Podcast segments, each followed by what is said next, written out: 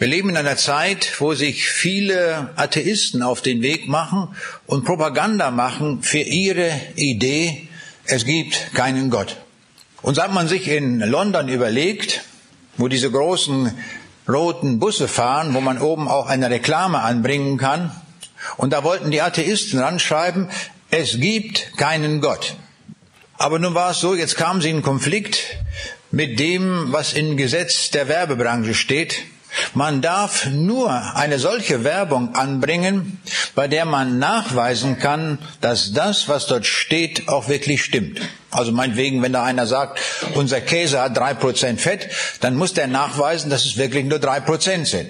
Aber jetzt diese Sache hier, es gibt keinen Gott, das konnten sie nicht nachweisen. Und darum mussten sie ihren Spruch ändern und haben sie herangeschrieben, es gibt wahrscheinlich keinen Gott. Aber jetzt können wir schon gut mit überlegen, wenn wir sagen, es gibt wahrscheinlich keinen Gott, dann ist die Gegenwahrscheinlichkeit, es gibt doch einen Gott. Und das hat auch eine Reaktion ausgelöst bei denen, die das gelesen haben. Sie kamen ins Nachdenken über die Frage nach Gott. Also da gibt es ja doch einen. Und es sind ja nur einige, die sagen, es gibt doch keinen. Und so kam eine heftige Diskussion dadurch zustande. Und das war der Grund, warum wir uns heute Nachmittag beschäftigen wollen mit der Frage des Unglaubens. Ich kriege sehr viele Briefe und die Leute schreiben mir alle möglichen Argumente bezüglich Unglauben, bezüglich aller möglichen Fragen. Und ich stelle fest, dass die Fragen, die da auftauchen aus der Sicht des Unglaubens, sich in einer großen Häufigkeit wiederholen. Und die Frage Nummer eins, die in diesem Sinne kritisch gestellt wird, ist die, und das haben wir bestimmt auch alle selbst schon gehört, dass man sagt, die Bibel ist doch auch nur von Menschen geschrieben. Also ist doch gar nicht wichtig. Hört doch auf, nicht wahr? Das haben sich irgendwelche Menschen ausgedacht, irgendwann im Laufe der Jahrhunderte, und die haben das aufgeschrieben. Und dann kommt noch, dann wird noch etwas nachgesetzt und wird gesagt, na ja, da stehen Dinge drin in der Bibel, das kann doch kein Mensch verstehen. Da steht drin, dass von einer Jungfrau, von einer Jungfrauengeburt ist die Rede. Dann ist die Rede davon, dass da einer auf dem Wasser spazieren ging. Und dann ist die Rede von der Auferstehung der Toten. Nur das kann doch keiner nachvollziehen. Und so lauten dann diese vielen Argumente in dieser Hinsicht. Aber bevor wir eine Schlussfolgerung ziehen wollen, wollen wir zunächst einmal hören, wie versteht die Bibel sich eigentlich selbst? Wie will sie selbst verstanden werden? Und da lese ich einmal drei grundlegende Zitate der Bibel, die uns eine Antwort darauf geben, ob die Bibel nun von Menschen ist oder doch nicht von Menschen. Und da lesen wir im zweiten Timotheusbrief, denn alle Schrift ist von Gott eingegeben, also doch nicht von Menschen. Und im zweiten Petrusbrief, Kapitel eins, Vers einundzwanzig heißt es, denn es ist noch nie eine Weissagung aus menschlichem Willen hervorgebracht, sondern von dem Heiligen Geist getrieben haben Menschen im Namen Gottes geredet. Und der Apostel Paulus sagt, ich habe es bekommen durch eine Offenbarung Jesu Christi. Er hätte ganz locker sagen können, ich habe studiert bei dem berühmten Professor Gamaliel und habe ich das alles gelernt. Sagt er aber nicht, sondern er sagt, meine Autorität, mein Wissen über Gott habe ich von Jesus Christus empfangen. Also wir sehen, also doch göttlichen Ursprungs. Und von diesem Wort sagt die Bibel selbst in Jesaja fünfundfünfzig, Vers acht, meine Gedanken sind nicht eure Gedanken und meine Wege sind nicht eure Wege. Das sagt uns Gott. Und wenn wir die Bibel lesen, werden wir das alle feststellen. Wir stoßen an vielen Stellen der Bibel an eine Grenze, wo wir merken, wir kommen mit unserem Denken nicht mehr mit. Jetzt kommen wir an eine Schranke, die wir nicht überspringen können. Und daran merken wir, das ist göttlich. Das ist nicht von Menschen. Das konnte sich kein Mensch ausgedacht haben. Und genau diese Gedanken, die wir nicht nachvollziehen können, finden wir genauso auch in den Werken Gottes, in seiner Schöpfung. Und wer etwas mehr nachdenkt über die Werke der Schöpfung, der wird sehr, sehr schnell an Grenzen kommen und feststellen, dass wir die Dinge nicht verstehen. Alles, was wir heute gegessen haben, angefangen vom Frühstück, vom Mittagessen, alles ist einmal hinweggegangen über diesen genialen Prozess der Photosynthese. Also ein Prozess, ein genialer Prozess, der in jeder Zelle eines Grashalmes stattfindet, wodurch Lichtenergie, eine Umwandlung stattfindet in chemische Energieträger. Das ist etwas so Geniales, etwas so Großartiges. Und alles, was wir überhaupt nur essen, ist irgendwann mal über diesen Prozess der Photosynthese hinweggegangen. Also ein äußerst wichtiger Prozess. Und das ist ganz klar, alle Wissenschaftler sind hoch motiviert und interessiert daran zu wissen, wie funktioniert das eigentlich? Und es sind zig Forschungsprogramme aufgelegt worden, um das besser zu verstehen. Und was ist die Bilanz aller Bemühungen? Wir wissen es nicht. Wir kennen ein paar Grundgleichungen, ein paar Kleinigkeiten, nicht wahr, die wir beobachten. Aber diesen Prozess nachzubauen, das schafft kein Chemiker, kein Verfahrenstechniker, kein Ingenieur, niemand. Und wir merken hier schon an diesem einen Beispiel, ein ganz alltägliches Beispiel, wir kommen einfach mit den Gedanken Gottes nicht mit. Wir können alles Wissen dieser Welt einsetzen, alle Computer dabei einschalten und daran arbeiten, und wir kriegen es nicht raus und wir verstehen es nicht. Und so geht es uns bei vielen Dingen überhaupt in der ganzen Schöpfung, und es stimmt, dass wir da nicht die Antworten finden. Das ist auch der Grund dafür, wenn jemand eine Doktorarbeit schreiben will, das ist gar kein Problem. Man fängt irgendwo an zu bohren und sucht Fragen. Und dann merkt man, das weiß man nicht. Und jetzt fängt die Forschungsarbeit an, jetzt arbeitet man daran, mehr und mehr. Und man stellt plötzlich fest, nichts von dem ist bekannt. Ist alles Neuland. Und man bohrt noch ein bisschen tiefer, hat man seine Arbeit fertig, kriegt einen Doktor. Das ist gar nicht so schwer. Das sage ich mal allen jungen Leuten hier, nicht wahr? Gar keine Frage, wenn ihr euch da dran macht, nicht? Ihr bohrt irgendwo an einer Stelle, nicht wahr? Und das wird einfach funktionieren, weil das meiste wir überhaupt nicht wissen. Das ist der Grund.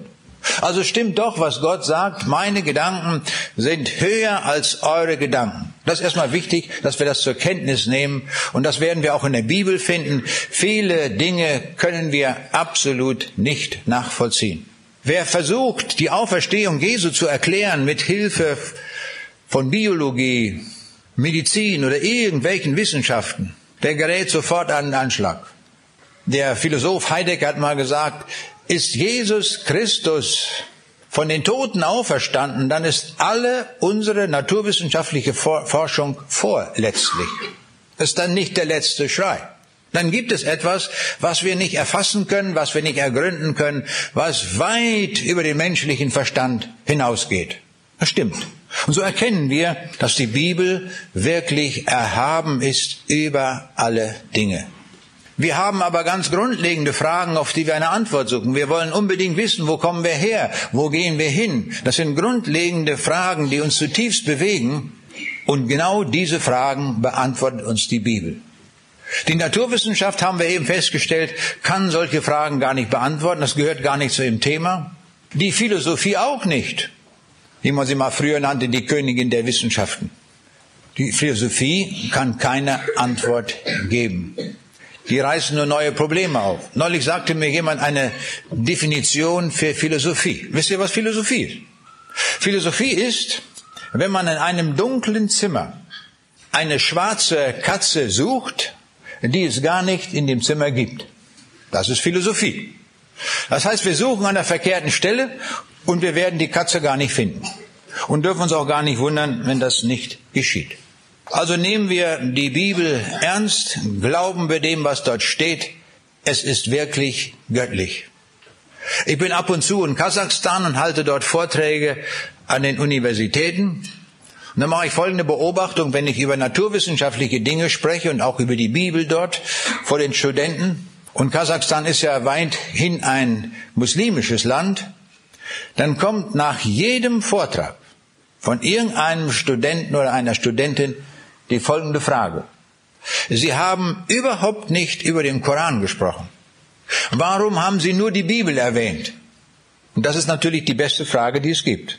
Oder? Es gibt keine bessere. Na, kann ich einfach sagen, ja, schaut her, Leute. Die Bibel ist das einzige Buch der Weltgeschichte, indem es erfüllte Prophezeiungen gibt. Und zwar nicht nur drei oder vier, sondern über dreitausend, die sie erfüllt haben. Das gibt es in keinem anderen Buch. Da kann man suchen, auf der ganzen Welt. Kein Buch leistet so etwas. Und darum können wir auch alle anderen Bücher im Vergleich zur Bibel getrost beiseite lassen, müssen wir uns gar nicht mehr drum kümmern.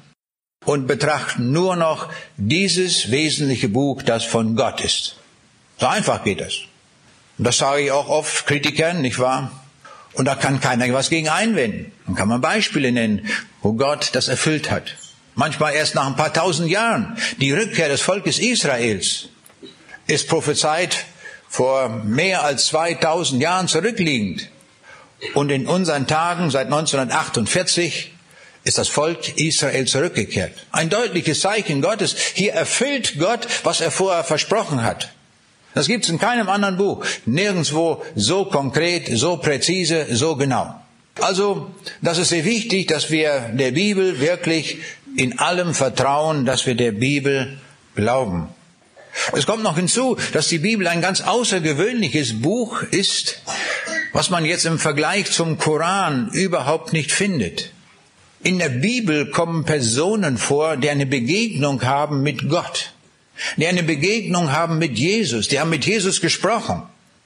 Und Jesus hat ihnen Antworten gegeben. Und Jesus hat sie geheilt und hat alle Dinge getan als der Schöpfer, als der Herr aller Dinge.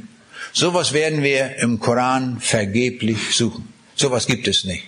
Der Koran ist im Vergleich dazu ein totes Buch ohne jegliches Leben. Und Jesus sagt, meine Worte, die ich zu euch rede, das ist Leben. Ja, mehr noch, das ist ewiges Leben. Und das finden wir in diesem Buch. Ich komme zu einem zweiten Argument, das man auch immer wieder hört. Naja, der Mensch stammt doch auch nur vom Affen ab. Haben wir schon mal gehört? Tausendfach. Nicht? Darwin und alles Mögliche wird uns dann entgegengehalten. Nun, das müssen wir einmal prüfen. Aber am besten, finde ich, ist das, wenn man das auch mal prüft, was sagen denn eigentlich die Affen zu dem Thema? Die müssten wir ja auch befragen. Können wir nicht einfach außen vor lassen. Und da hat jemand ein Gedicht geschrieben, das einmal so die Meinung der Affen gut wiedergibt. Da heißt es, drei Affen saßen im Kokosnussbaum, wo öfter zusammen sie kommen. Da lausen sie sich und erzählen dabei, was sie erlebt und vernommen. Der eine sagt, was ich heute gehört, das macht mir heftig zu schaffen. Es gibt nämlich Menschen, die sagen ganz frei, sie stammen ab von uns Affen. Nein, so eine Schande für unser Geschlecht. Es will mir den Schlaf noch rauben. Die anderen sagten, das kann doch nicht sein. Kein Affe würde das glauben. Sieh dir das Treiben der Menschen doch an, besonders der weißen Rassen. Wer hat denn von Affen jemals gehört, dass einer sein Weib hat verlassen?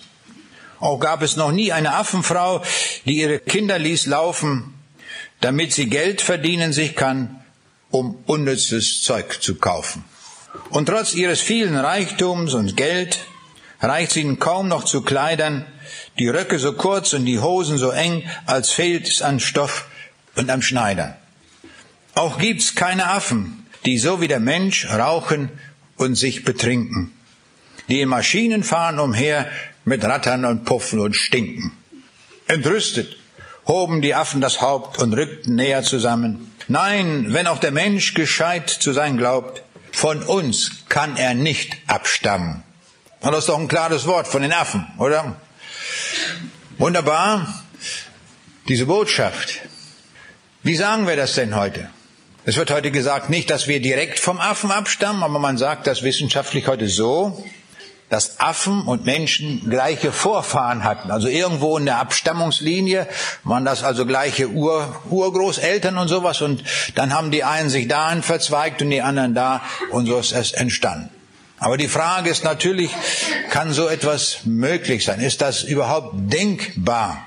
Nun, wir stellen zunächst einmal fest, das, was man versucht zu verwischen und sagt, es ist ja doch alles vergleichbar und ähnlich, das stimmt nämlich überhaupt nicht. Nur der Mensch hat die Gabe der Sprache. Nur wir können das. Kein Tier verfügt über eine Sprache.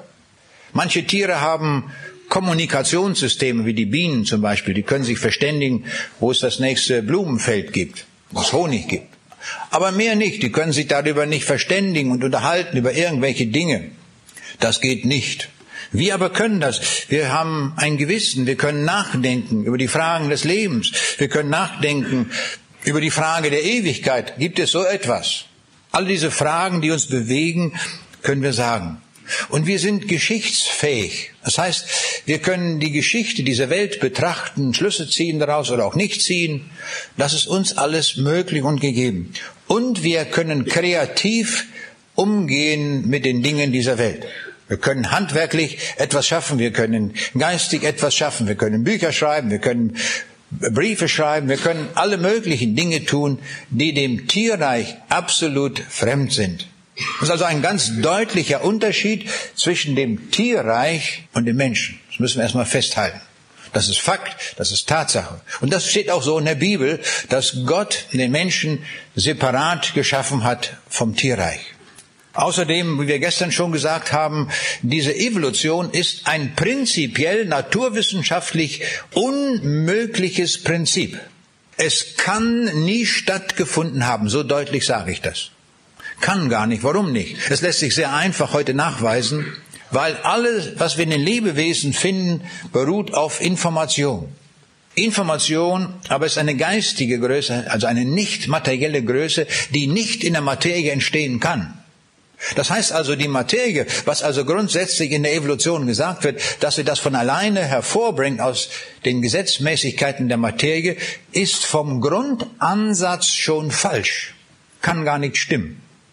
Information kann nur durch Intelligenz entstehen. Und jetzt sind wir schon wieder bei dem Punkt, was wir in der Bibel vorfinden. Die Bibel ist wahr und da steht, dass ein Schöpfer das alles sich ausgedacht hat und gemacht hat und dass seine Gedanken weit über unsere Gedanken hinausgehen. Das ist sehr wichtig zu wissen, dass hier ein allmächtiger, ewiger Schöpfer am Werke war. Ich komme zu einem dritten Argument, das aus der Sicht des Unglaubens gesagt wird. Und das heißt dann, in dieser Welt gibt es so unvorstellbar viel Leid und den Tod. Nun, wenn es Leid und Tod gibt und es außerdem einen Gott geben soll, der Liebe ist, das passt nicht zusammen. Dann kann es also keinen Gott geben. Dieses Argument haben wir sicher auch schon gehört. Und in der Tat, das ist wirklich eine Frage, die uns bewegt. Und über dieses Thema sind nicht nur kleine Taschenbücher geschrieben worden, sondern ganze Bände haben die Leute geschrieben über diese sogenannte Theodizee-Frage. Also die Frage, wie kann Leid stattfinden und gleichzeitig es einen liebenden Gott geben? Und ich finde, diese Antwort darauf ist eigentlich sehr, sehr leicht zu geben. Ist gar nicht schwer. Die ist so kurz, dass ich fast denke, wie kann man das so kurz einfach abhandeln? Eine Frage, wo andere Tausende von Büchern schreiben. Wir müssen nur Folgendes verstehen. Die Bibel sagt uns, dass das Leid und der Tod in diese Welt kamen durch den Sündenfall. Das darf man nicht ausklammern. Das war der Urgrund dafür, dass es Leid gibt und dass der Tod in diese Welt kam. Das, was Gott vorausgesagt hat, findet also statt. Es stimmt also, dass durch die Sünde der Tod und das Leid verursacht wurde. Und darüber hinaus stellen wir fest, dass das Leid generell eine generelle Erscheinung ist. Also nicht nur bei den Atheisten, bei den Ungläubigen, sondern bei den Gläubigen in gleicher Maßen. Überall. Man kann sagen, die ganze Welt ist abgedeckt von diesem Leid und alle müssen sie sterben, ohne Ausnahme. Ich erinnere mich noch, als die, damals dieses große Schiff auf der Ostsee unterging, die Estonia, die war auf der Fahrt von Estland nach Schweden und damals sind achthundertzweiundfünfzig Menschen umgekommen bei dieser, in dieser Nacht auf der Ostsee und nur hundertneununddreißig wurden gerettet. Und mir ist eine Nachricht zugekommen, in Idea stand das, da hieß es, es waren einundzwanzig Schüler und Dozenten einer Bibelschule auch an Bord. Die waren in Estland gewesen und haben dort missioniert. Also Leute, die zu Jesus gehören und die wollten die Botschaft Jesu weitergeben. Und dann ist bekannt geworden, von diesen einundzwanzig Bibelschülern und Dozenten dieser Bibelschule wurden nur sechs gerettet. Die anderen, sie waren gläubig und auch sie gingen unter, befinden sich am Grund der Ostsee. Jetzt stehen wir davor, in diesem Problem. Das ist genau das, was Gott gesagt hatte, dass er wegen der Sünde trifft es alle, dass sie alle sterben müssen. Und jetzt taucht die Frage auf, und die hat mir mal jemand so gestellt, kann Gott nicht das Leid beseitigen, dass er es einfach rausnimmt aus dieser Welt? Wenn er allmächtig ist, müsste er das doch eigentlich können, oder? Muss doch gehen. Er ist allmächtig, gar keine Frage. Das kann er auch. Und dennoch tut er es nicht. Warum nicht? Ich denke, Gott ist die Liebe. Und warum nimmt er dann den Tod und das Leid nicht raus? Jetzt wollen wir ganz scharf mitdenken, das kriegen wir nämlich durch Denken sehr gut raus. Wenn Gott das Leid aus der Welt nehmen müsste und auch den Tod, was müsste er dann tun? Nun, er müsste die Ursache des Leides und des Todes beseitigen. Das machen wir ja auch. Wenn wir eine Wasserleitung haben und da tropft es, dann beseitigen wir die Ursache und flicken das, dann ist das wieder in Ordnung. Und so ist hier auch. Gott müsste also die Ursache beseitigen, der Sünde und des Todes. Und was ist die Ursache? Das sind wir. Wir Menschen sind die Verursacher des Leides und des Todes durch unsere Sünde. Darum gibt es das. Wenn also Gott, das kann er ohne weiteres, wäre gar kein Problem, wenn er also den Tod und das Leid beseitigen wollte, müsste er nur eins tun, er müsste uns aus diesem Leben rausnehmen. Also uns alle verschwinden lassen von dieser Erde. Dann gäbe es keine Sünde mehr. Verursacht keiner mehr die Sünde. Und warum tut Gott das nicht? Das wäre schrecklich. Stellen wir uns einmal vor, er würde uns so, wie wir sind, einfach von der Erde wegnehmen. Dann gäbe es für uns nur noch einen einzigen Platz. Und das wäre die Hölle. Warum? Weil wir Sünder sind. Und weil Gott nicht eine einzige Sünde in seinen Himmel hineinlässt. Denn wenn Gott eine Sünde in seinen Himmel hineinlassen würde, dann würde der Himmel bald genauso aussehen wie hier auf der Erde. Und dann gäbe es auch hier, dort im Himmel, Kriege und Neid und äh, Ehrgeiz und Selbstsucht und alle diese Dinge gäbe es dann auch. Das will aber Gott nicht. Sondern Gott hat sich etwas anders überlegt, hat gesagt, ich liebe die Menschen und ich werde in ihrer Situation, in der sie sind, werde ich ihnen das Evangelium sagen. Ich lasse ihnen das Evangelium verkündigen und alle diejenigen, die das Evangelium annehmen, werden dadurch Rettung finden und sie werden dadurch in den Himmel kommen. Das heißt also, die tiefere Absicht Gottes ist, wenn er das Leid und den Tod hier belässt, dass er uns in den Himmel nehmen kann, weil er uns die Chance zur Bekehrung gibt. Ich finde das großartig, dass Gott sich das so überlegt hat und dass er uns nicht leichtfertig an den Ort der Verlorenheit schickt, sondern dass er alles daran setzt. Und manche haben nicht nur fünfzig Predigten gehört, sondern hundert, manche vielleicht sogar tausend und haben sie immer noch nicht bekehrt. Also das ist schlimm, finde ich. Man müsste das nach einer Predigt tun können. Ich freue mich immer, wenn ich in der Bibel lese von so einem Mann wie Zachäus, das war so ein Gauner und Betrüger, so ein Obergauner, nicht wahr? Und der hat das zum ersten Mal gehört und der bekehrt sich. Und das war wirklich ein, ein strammer Kerl, nicht? Mit seinen Sünden.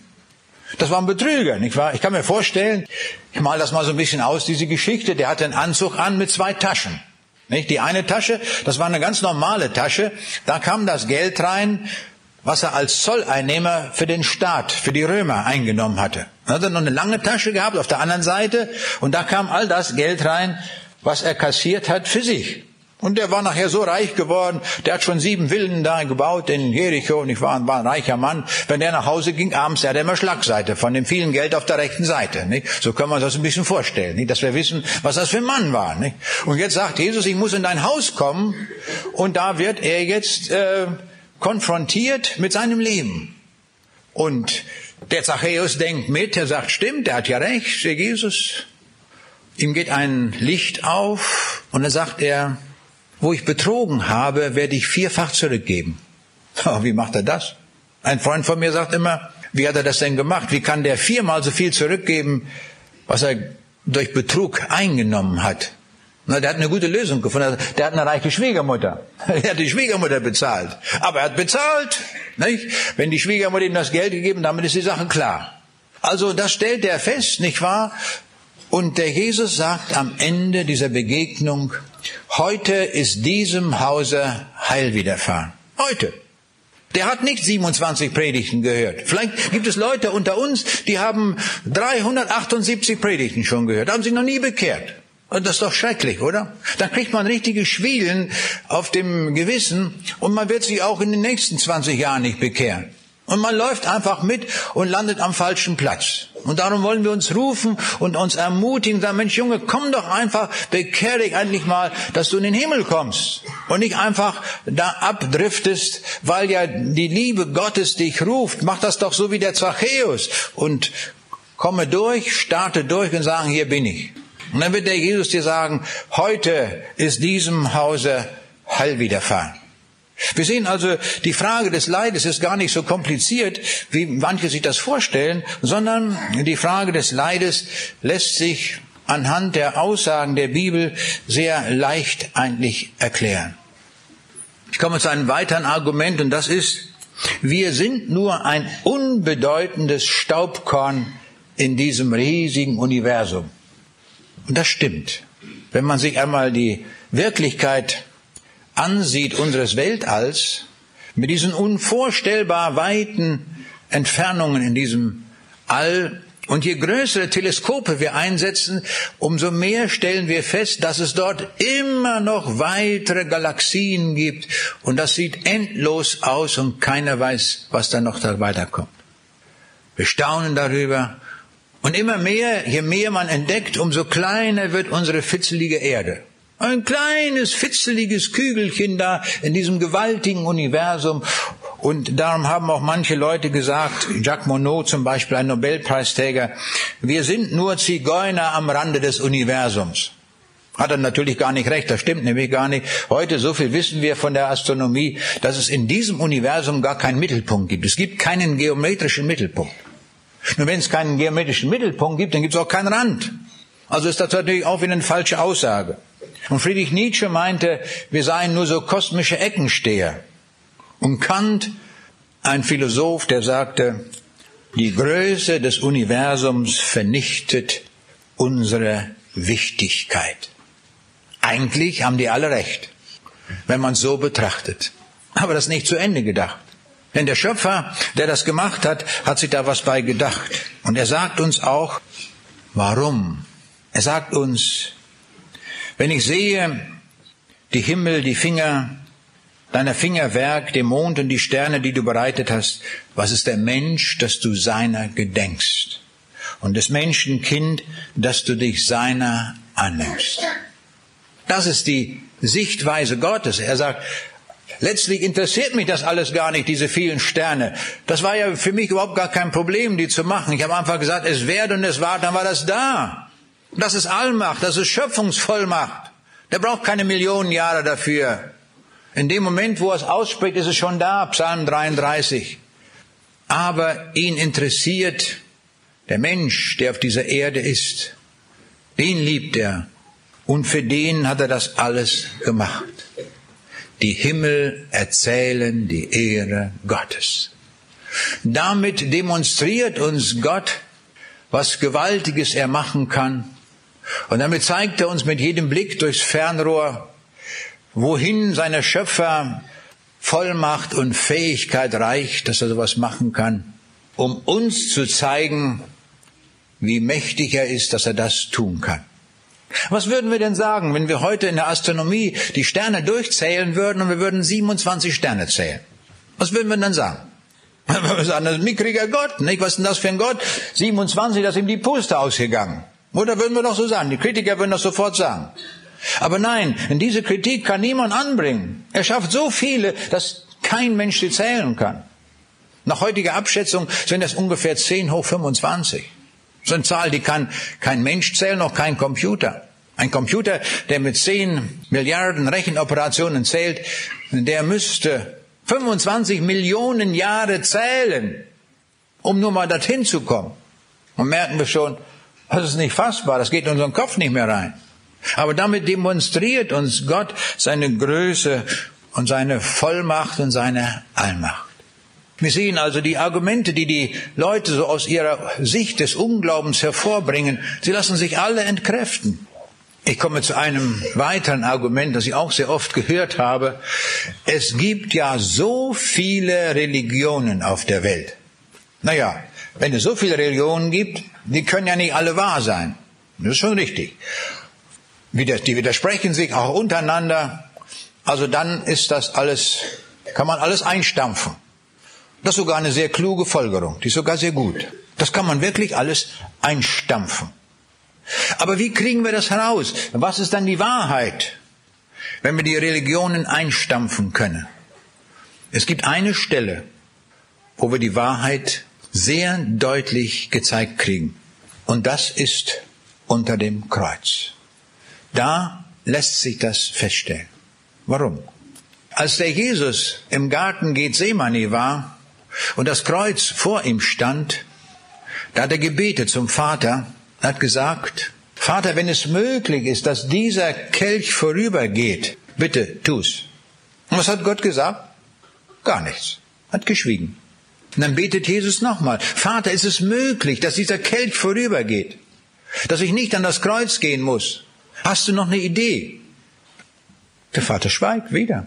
Und er tut's ein drittes Mal. Und es war auch nicht nötig, dass Gott ihm eine Antwort gegeben hat. Warum nicht? Weil er es selber wusste, warum er in diese Welt gekommen war. Er war in diese Welt gekommen, schon mit dem Ziel, dass er an einem Kreuz sterben wird und damit für die Sünde bezahlen wird. Das war das Ziel, warum er in diese Welt kam. Und darum musste er nicht die Antwort von Gott nochmal gesagt bekommen. Wenn irgendeine Religion dieser Welt uns retten könnte, irgendeine, egal welche, dann hätte doch Gott gesagt im Garten Gethsemane, mein lieber Sohn, den Tod werde ich dir ersparen. Wir werden jetzt den Leuten sagen, sie sollen alle, ich nehme mal ein Beispiel, sie sollen alle nach Osten wandern, nach Indien, dann gibt es schon fertige Religionen. Dann gibt es den Hinduismus und Buddhismus und was es da alles gibt. Und dann können wir den Leuten sagen, also Leute, tut genau das, was da im Hinduismus gesagt wird, und dann können wir sie in den Himmel nehmen. Hat Gott das gesagt? Nein, überhaupt nicht. Sondern nachher, als der Jesus von dieser Erde geht, da sagt er den Jüngern, so, jetzt geht hinaus in alle Welt und verkündigt diese Botschaft des Heils. Denn nur durch diese Botschaft des Evangeliums können Menschen gerettet werden. Keine Religion rettet. Keine, nicht eine. Sondern nur das Evangelium. Das finde ich so schön, auch so leicht verständlich. Das können wir am Kreuz alles ablesen. Wir müssen nur mitdenken. Dann kriegen wir das in großartiger Weise raus. Die wichtigen Dinge können wir alle gut und leicht verstehen. Und dann gibt es Leute, die sagen, naja, aber es gibt ja so viele Menschen, die haben noch nie das Evangelium gehört. Also so irgendwo in einem Busch da, was weiß ich, im brasilianischen Busch, da gibt's immer noch irgendwo Stämme und auf manchen Inseln vielleicht noch, die haben, da ist nie ein Missionar hingekommen. Da ist nie eine Bibel hingekommen, die haben noch nie mal den Namen Jesu gehört. Und dann nehmen Menschen das als Entschuldigung und sagen, na ja gut, wenn die das nicht gehört haben, dann gilt ja für mich das Gleiche auch. Nun kann ich ja nichts dazu. Was sagen wir dazu? Wollen wir mal ganz scharf mitdenken an dieser Fragestellung. Nehmen wir einmal an, da ist ein Stamm und das sind so zweihundert Leute da. zweihundert Leute. Und jetzt nehmen wir einmal an, diese Leute sind dadurch, weil sie es nicht gewusst haben, alle gerettet. Ja, sie haben keine Schuld, dass ihnen das nicht gesagt wurde. Sie sind gerettet. Was müsste man dann tun? Da müsste man ein Verbot erteilen, jedem Missionar, dass ja keiner zu diesem Stamm geht. Denn die Erfahrung ist, wenn man einen Missionar hinschickt zu einem solchen Stamm, dann wissen wir, dass nur einige sich bekehren werden. Und dann sagen, das interessiert mich nicht. Genau wie in Deutschland auch. Viele sagen, das interessiert mich nicht. Macht ihr da euren Kram? Wollen wir gar nicht wissen. Aber einige lassen sich ansprechen und sie nehmen das Evangelium an. Und die Frage ist jetzt, wie viele sind dann nach meinetwegen jahrelanger Arbeit des Missionars errettet? Wie viel? Na, vielleicht zehn Prozent. Und neunzig Prozent, die das abgelehnt haben, die sind verloren. Eindeutig. Sie haben den Ruf gehabt zur Entscheidung, sie haben das nicht wahrgenommen, sie sind verloren. Nur die zehn Prozent sind gerettet. Also haben wir das schon rausgefunden. Von Natur aus sind sie zunächst einmal alle verloren, weil sie Sünder sind. Und sie brauchen das Evangelium, dass sie gerettet werden können. Das Evangelium ist also eine Rettungsbotschaft und sie muss hinausgetragen werden in diese Welt, dass Menschen, die es noch nicht gehört haben, es dann annehmen. Ich erinnere mich noch, wir waren auf der Krim gewesen in Simferopol und ich habe dort an der Universität gesprochen. Hinterher hatten wir eine Diskussion mit den Studenten. Ich weiß noch, das war am Nachmittag gewesen und dann hatten wir viel, hatten die Studenten viele Fragen gestellt. Und dann fragte einer der Studenten mir auch äh, folgende Frage. Er sagte, wie ist das mit denen, die das nie gehört haben? Und habe ich so gesagt, ja, ich sag, wissen Sie, die haben einen anderen Status, weil sie das nie gehört haben. Und die wird Gott auch anders beurteilen, weil sie ja alle die Botschaft der Schöpfung gehabt haben, werden sie beurteilt nach dem, wie sie mit der Schöpfung umgegangen sind. So wie in Römer eins steht, sie wussten, dass ein Gott ist, und da steht aber leider, sie haben ihm nicht gedankt. Also haben sie überhaupt nichts mit der Information gemacht. Und da sagt dieser Student, und das ist bei mir hängen geblieben, er sagt dann, schade, dass ich heute das Evangelium gehört habe. Ich denke, das gibt's doch wohl nicht. Der hätte jubeln müssen, hätte sagen müssen, wie wunderbar, dass jemand gekommen ist, extra weit angereist, um uns hier das Evangelium zu sagen. Und er sagt, schade, dass Sie gekommen sind. Was meinte er damit? Jetzt habe ich einen anderen Status. Ich habe es gehört. Und jetzt wird Gott mich beurteilen nach dem, was ich gehört habe. Und das gilt für uns auch. Niemand von uns hier heute Nachmittag hat den Status, dass er sagen kann, ich habe das noch nie gehört. Wir haben es alle gehört. Das heißt, Gott wird uns beurteilen nach dem gehörten Evangelium. Das Evangelium wird dann der Maßstab sein für Rettung und Verlorensein. Das ist so wichtig, dass wir das so ganz klar und deutlich hören. Ja, und dann kommt noch meistens eine Zusatzfrage und heißt es, ja, aber was ist denn mit denen, die vor Jesus gelebt haben? Und da muss man wissen, und das sagt die Bibel auch, dass Gott das Evangelium zubereitet hat in einer langen Geschichte, bis es dazu gekommen ist. Ein Mann namens Hiob hat noch nicht einmal die Gebote gekannt. Zu seiner Zeit hatte Gott die Gebote vom Sinai, die ja Mose bekommen hat, noch gar nicht gekannt. Aber wie kann man denn, ohne die Gebote zu kennen, in den Himmel kommen? Und ich bin davon überzeugt, den Hiob werden wir im Himmel finden. Denn Gott sagt, das war ein gerechter Mann.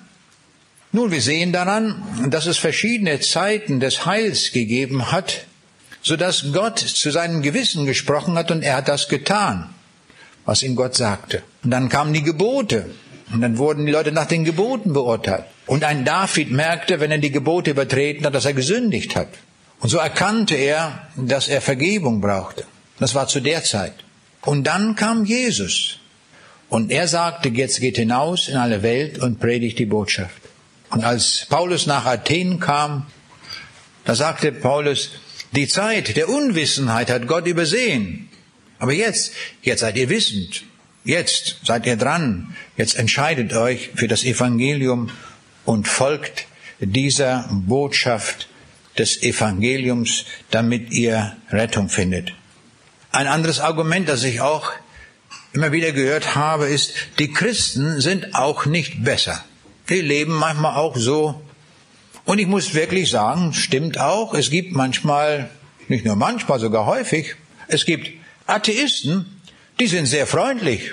Und da würde ich mir wünschen, dass so freundlich auch die Christen wären. Das ist ein Missionsinstrument, freundlich zu sein. Eine Gemeinde muss freundlich sein gegenüber den Gästen, wenn sie kommen, dass sie freundlich empfangen werden. Dass sie sagen, hier fühle ich mich zu Hause.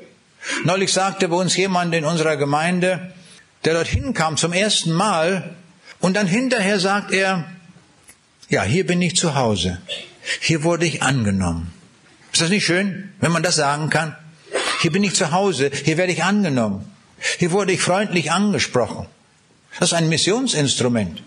Seid freundlich zu jedermann. Das können wir großartig einsetzen. Wir haben als Christen auch eine Verpflichtung, mit unserem Leben so aufzutreten, so einzutreten, dass es anderen leicht wird, in den Himmel zu kommen. Dass man sagt, das ist gut bei denen, wie die das vorleben, wie die das machen. Ein weiteres Argument, das habe ich vor einiger Zeit gehört von einer jungen Frau. Ich habe eingeladen, dass man hinterher zurückbleibt, eine Entscheidung trifft für Jesus. Und da war eine junge Frau, eine Studentin wohl, ich schätze sie auf einundzwanzig Jahre. Und sie war zuerst gekommen und ich sage, ich freue mich, dass Sie kommen. Und ich sage, Sie wollen sich sicher bekehren. Und dann sagt sie, nein, das will ich nicht. Ich sage, das ist ja nur interessant. Ich sage, ich habe eingeladen, dass man sich hier bekehren kann. Und Sie kommen und Sie sagen, nein. Warum das? Na ja, sagt sie, wissen Sie, ich will Ihnen das erklären. Ich bin ja noch sehr jung, wie Sie sehen. Und sie sagt, ich will noch was vom Leben haben. Und dann sagt sie, wissen Sie, wenn ich mal alt bin und wenn es so ans Sterben geht, dann werde ich mich auch bekehren. Ich sage, wissen Sie, da kann ich Ihnen jetzt schon versprechen, das wird überhaupt nicht möglich sein. Wenn Sie meinen, dass Sie Gott überlisten können, dass Sie Ihr sündiges Leben, Ihr ausschweifiges Leben leben können und dann im letzten Moment, dass Sie dem Tod noch von der Schippe springen, haben Sie sich aber geirrt. Das macht Gott nicht mit. Es gibt in der ganzen Bibel nur ein einziges Beispiel, wo jemand kurz vor dem Tode noch gerettet wurde. Und das war der Schächer am Kreuz. Nur ein Beispiel. Wir sehen, die Bibel ist ein Buch der Realität und beschreibt uns, wie das geht. Also ganz, ganz selten kommt das vor.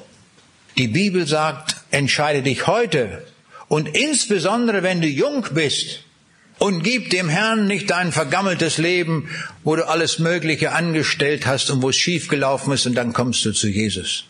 Das Beste, was man tun kann, ist, wenn man in jungen Jahren kommt und dem Herrn Jesus sagt, hier ist mein junges Leben, ich weihe es dir und ich werde es einsetzen, weil der Jesus gesagt hat, geht hin, dass ihr Frucht bringet. Das ist die Aufgabe, die der Jesus uns gegeben hat, dass wir Frucht bringen für ihn. Und dass wir am Ende viel Frucht gesammelt haben. Das wird er umwandeln in Gold. Ist das nicht großartig? Das hat er versprochen. Auf der Hochzeit zu Kana hat er Wasser in Wein umgewandelt und die Frucht, die wir sammeln, wird er umwandeln in Gold. Kann man nachlesen bei der Geschichte von der Königin von Saba, wo diese Königin so unglaublich viel Gold mitbringt, dem König. Und so sollen wir es auch machen. Wenn wir bei ihm ankommen, dass wir sehr viel Gold mitbringen. Und ich möchte zum letzten Argument kommen. Mit dem Tod ist alles aus. Ich war neulich in Jena gewesen, wo ja der Haeckel gelebt hat, ein ganz bekannter Evolutionsvertreter. Und da hat man ein Museum gebaut, das Philetische Museum. Und dort in diesem Museum, das ist ein reines Evolutionsmuseum. Und äh, ich gucke mir da, ich denke, das muss ich, wenn ich jetzt hier in der Stadt bin, das muss ich unbedingt mal sehen. Und dann ging ich dorthin und schaute mir die einzelnen Tafeln dort an und dachte, gut gemacht. Zum Beispiel, da war ein Film zu sehen von Käfern. Das hat mich sehr beeindruckt. Und da lief ein Film, da wurden acht Bilder, acht Käfer pro Sekunde gezeigt. In so einem schnellen Film. Zack, zack, zack, zack, zack, zack. Immer jedes Mal ein anderer Käfer. Zack, zack, zack, zack, zack. Und dann hieß es, es gibt so viele Käfer, dass wenn dieser Film jetzt acht Tage läuft, ununterbrochen so läuft mit der Geschwindigkeit, so viele Käfer gibt es. Ich dachte, was, was redet ihr hier? Das ist doch ein super Argument für die Schöpfung. Und jeder Käfer ist anders und jeder Käfer hat andere Fühler und was weiß ich, andere Konstruktionen. Das zeigt doch, wie genial das ein Schöpfer gemacht haben muss mit so vielen Käferarten.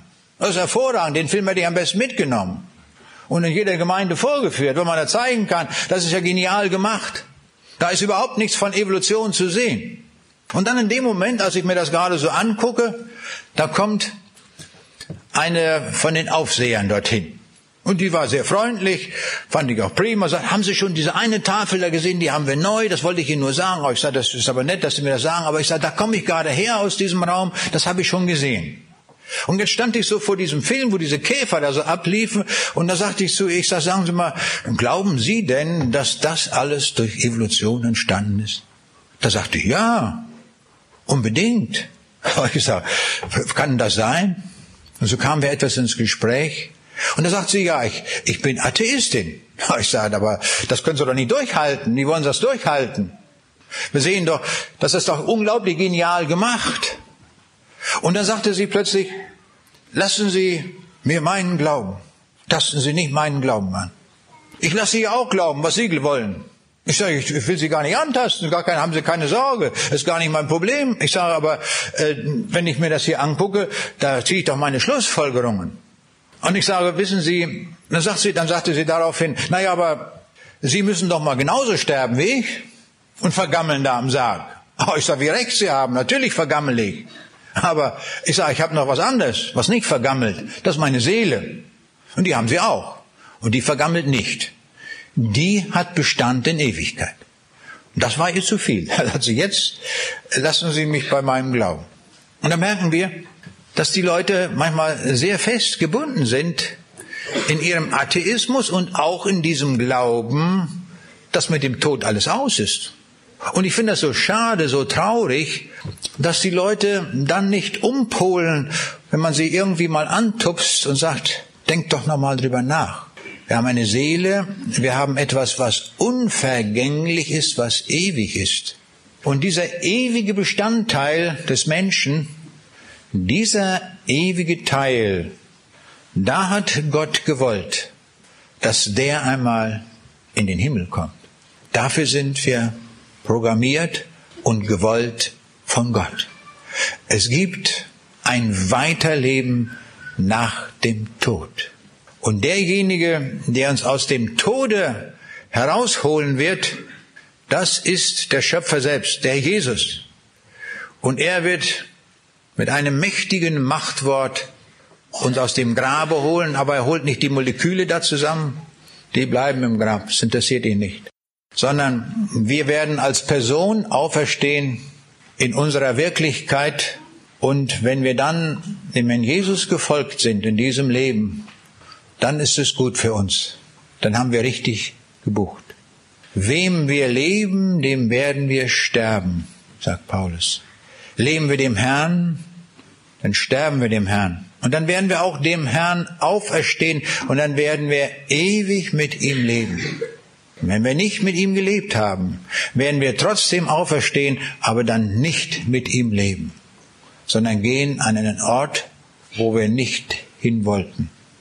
Und diese Veranstaltung soll dazu dienen, dass wir den Schritt tun zu Jesus hin, damit wir das ewige Leben hier und heute erreichen.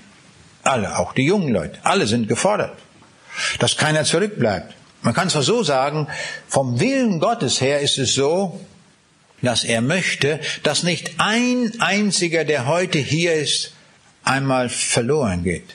Er möchte uns alle in seinem Himmelreich haben. Aber das geht nicht automatisch, das geht per Entscheidung, dass ich sage, hier bin ich, Herr, ich will dir folgen, wie wir es in dem Zeugnis vorhin auch gehört haben. Das bedarf einer Entscheidung. Und natürlich ist das manchmal so eine wackelige Sache, nicht? Wenn wir so herausgerufen werden und vielleicht geschüttelt werden und gerüttelt werden. Und das ist nötig, dass wir gerüttelt werden, dass wir dann auch kommen und die Sache festmachen. Lassen wir uns rufen am letzten Tag dieser kleinen Vortragsreihe, dass wir zurückbleiben und dem Herrn bezeugen, ich will dir auch folgen, vergib mir mein altes Leben, es soll jetzt neu werden. Ich möchte einmal in alle Ewigkeit bei dir im Himmel sein.